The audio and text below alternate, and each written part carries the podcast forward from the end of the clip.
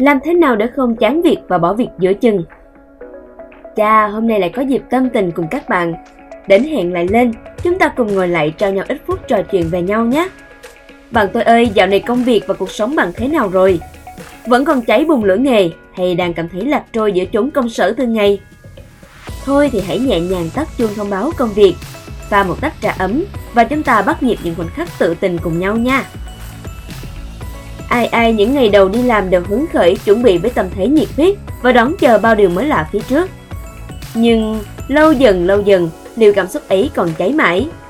Có khi nào bạn rơi vào trạng thái không cảm xúc với ngày chính công việc mà mình hăng nhiệt huyết bấy lâu?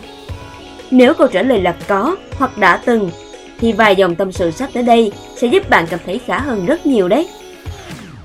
Mến chào các bạn với series podcast Hành trình sự nghiệp hạnh phúc. Chuỗi podcast được thực hiện bởi Việt Nam Quốc, website tuyển dụng số 1 Việt Nam. Mình là Xuân Uyên, mình sẽ đồng hành cùng các bạn trong tập podcast đầy tự sự này nhé. Mình tin rằng hầu như ai trong tất cả chúng ta cũng ít nhất một lần trải qua cảm giác bỗng chốc như mất hết độ nhiệt để cống hiến cho chính công việc mình từng hăng say cống hiến. Ngay cả mình cũng không là ngoại lệ. Mà chuyện ấy không hẳn là quá xa lạ đâu các bạn. Nói cách khác, hiểu một cách đơn giản, chúng mình gọi cảm giác ấy là chán việc. Tự đặt câu hỏi, Ủa sao lạ vậy? Mình từng rất yêu thích công việc này, sao giờ lại khác quá nhỉ? Để rồi nhớ lại chính bản thân mình khi xưa đã từng hăng máu biết bao, và giờ chỉ ngồi thẫn thờ nhìn vào deadline đang cuốn mình quay vòng trong guồng xoáy công việc. Đừng quá lo lắng nhé. Trước hết, nếu bạn đang rơi ngay vào trạng thái này, thì hãy nhớ rằng đây là phản ứng tâm lý hết sức bình thường. Bởi hãy nghĩ xem nếu bạn ăn hoài một món ăn mỗi ngày với cùng một cách chế biến như thế, thử hỏi bạn có ngán không? Nếu bạn làm mãi đúng một động tác đó suốt thời gian dài, bạn có còn đủ nhiệt thành để thực hiện động tác ấy y như lần đầu tiên không? Hẳn là các bạn đã có trả lời của mình rồi ha.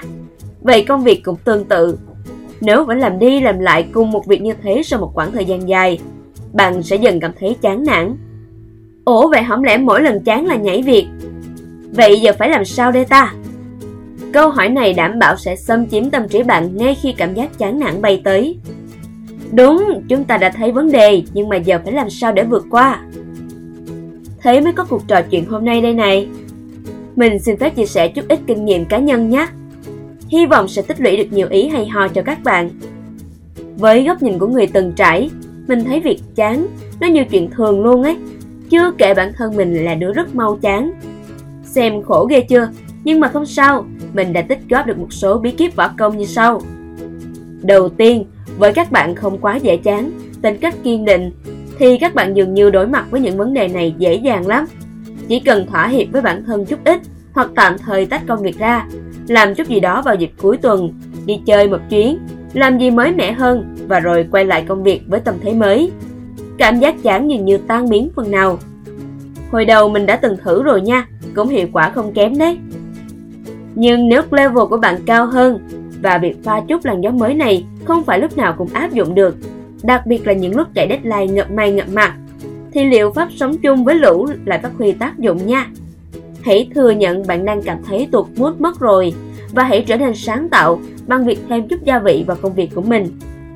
Ví dụ, bạn có thể đi làm với một bộ cánh mới, khác hẳn style đi làm ngày thường, hoặc chọn một con đường mới để đi cho lạ mắt. Ngắm cảnh lạ cũng làm cho lòng người sao xuyến theo. Thử gặp những người bạn mới, trao đổi về công việc với người bạn lạ hoặc tình cờ bạn quen này, hay một người bạn đã lâu chưa kết nối. Vừa nghe góc nhìn lạ lạ từ bạn mình, biết đâu lại có nhiều góc khuất thú vị sẽ được bộc lộ. Hoặc đơn giản là đổi không gian họp, mang cả team ra quán cà phê để trao đổi công việc chẳng hạn. Và hiển nhiên điều này sẽ xảy ra nếu bạn là sếp của team. Đó là những cách thêm gia vị vào công việc, cũng như mối quan hệ tình cảm. Lâu dần bị cảm giác thân quen mà nảy sinh chút chán nản, thiếu động lực, nên chút gia vị sẽ hâm nóng lửa nghề của bạn đó nha. Tiếp theo, giờ thì nghiêm túc hơn chút. Nếu thực sự đã sử dụng nhiều cách nhưng tâm trạng không khá hơn, vậy thì nguyên nhân hẳn chưa được tìm thấy và bạn đang thật sự bị lấn cấn đâu đó với công việc của mình. Lúc này cách tốt nhất là ngồi lại, xem xét về mục tiêu trong công việc của mình để có hướng giải quyết tốt nhất. Hãy hiểu rõ mục tiêu công việc của mình làm, từ những project lớn cho đến những task nhỏ. Khi bạn thấy rõ từng mục tiêu trong công việc, rõ ràng từng KPIs mà mình phụ trách, bạn sẽ có động lực để đi đúng hướng mà không chán nản.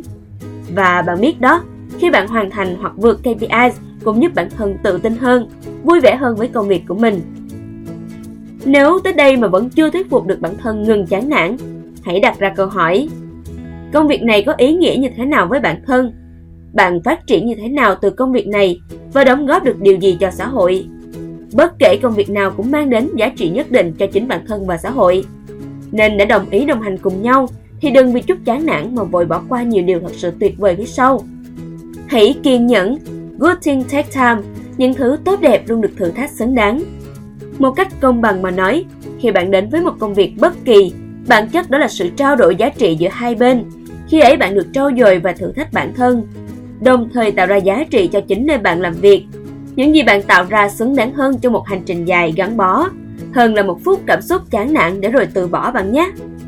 Thấu hiểu được giá trị công việc của mình, biết được vì sao mình bắt đầu công việc này và ý nghĩa của nó ra sao chính là cách để bạn tái tạo động lực cho công việc của mình. Dĩ nhiên, việc rời bỏ một công việc là phương án cuối cùng, chỉ khi bạn thật sự cảm thấy không phù hợp, chứ không chỉ là chán nản mà đã vội từ chối những cơ hội đang chờ bạn phía trước. Cuối cùng, hãy thử cầu cứu bậc cao nhân, thử hỏi sếp hay những đồng nghiệp có nhiều kinh nghiệm xung quanh. Họ sẽ giúp bạn có cái nhìn khách quan về công việc, từ từ giúp bạn nhận ra những gì bạn đã làm đang từng ngày đóng góp cho công ty, cho cả khách hàng và cho cả cộng đồng. Biết được ý nghĩa của công việc rồi, bạn sẽ chẳng còn thấy nó nhàm chán nữa. Mình thì hay hỏi sếp lắm, nếu bạn đang ở vị trí cao thì hãy tìm người mà tin tưởng để có thể chia sẻ điều này nhé. Còn mình chỉ mới là nhân viên nighter nên cậu cứu sếp là thượng sách. Vì hẳn sếp cũng đã phải từng trải qua những giai đoạn này. Hãy hỏi người đi trước để xem cách họ xử lý ra sao và họ đã lấy lại tinh thần làm việc thế nào. Những con người dành tận 5-10 năm cho công việc thì bản lĩnh vượt qua những cảm xúc bất chợt chán nản cũng đáng để chúng ta học hỏi đúng không nào? Cuối cùng, hãy dành thời gian thêm cho bản thân. Có thể do bạn quá stress, làm quá nhiều thứ hoặc đang chưa được công nhận, chưa kịp tạo ra nhiều giá trị như mong đợi, hay bạn tự đặt kỳ vọng, mục tiêu quá cao.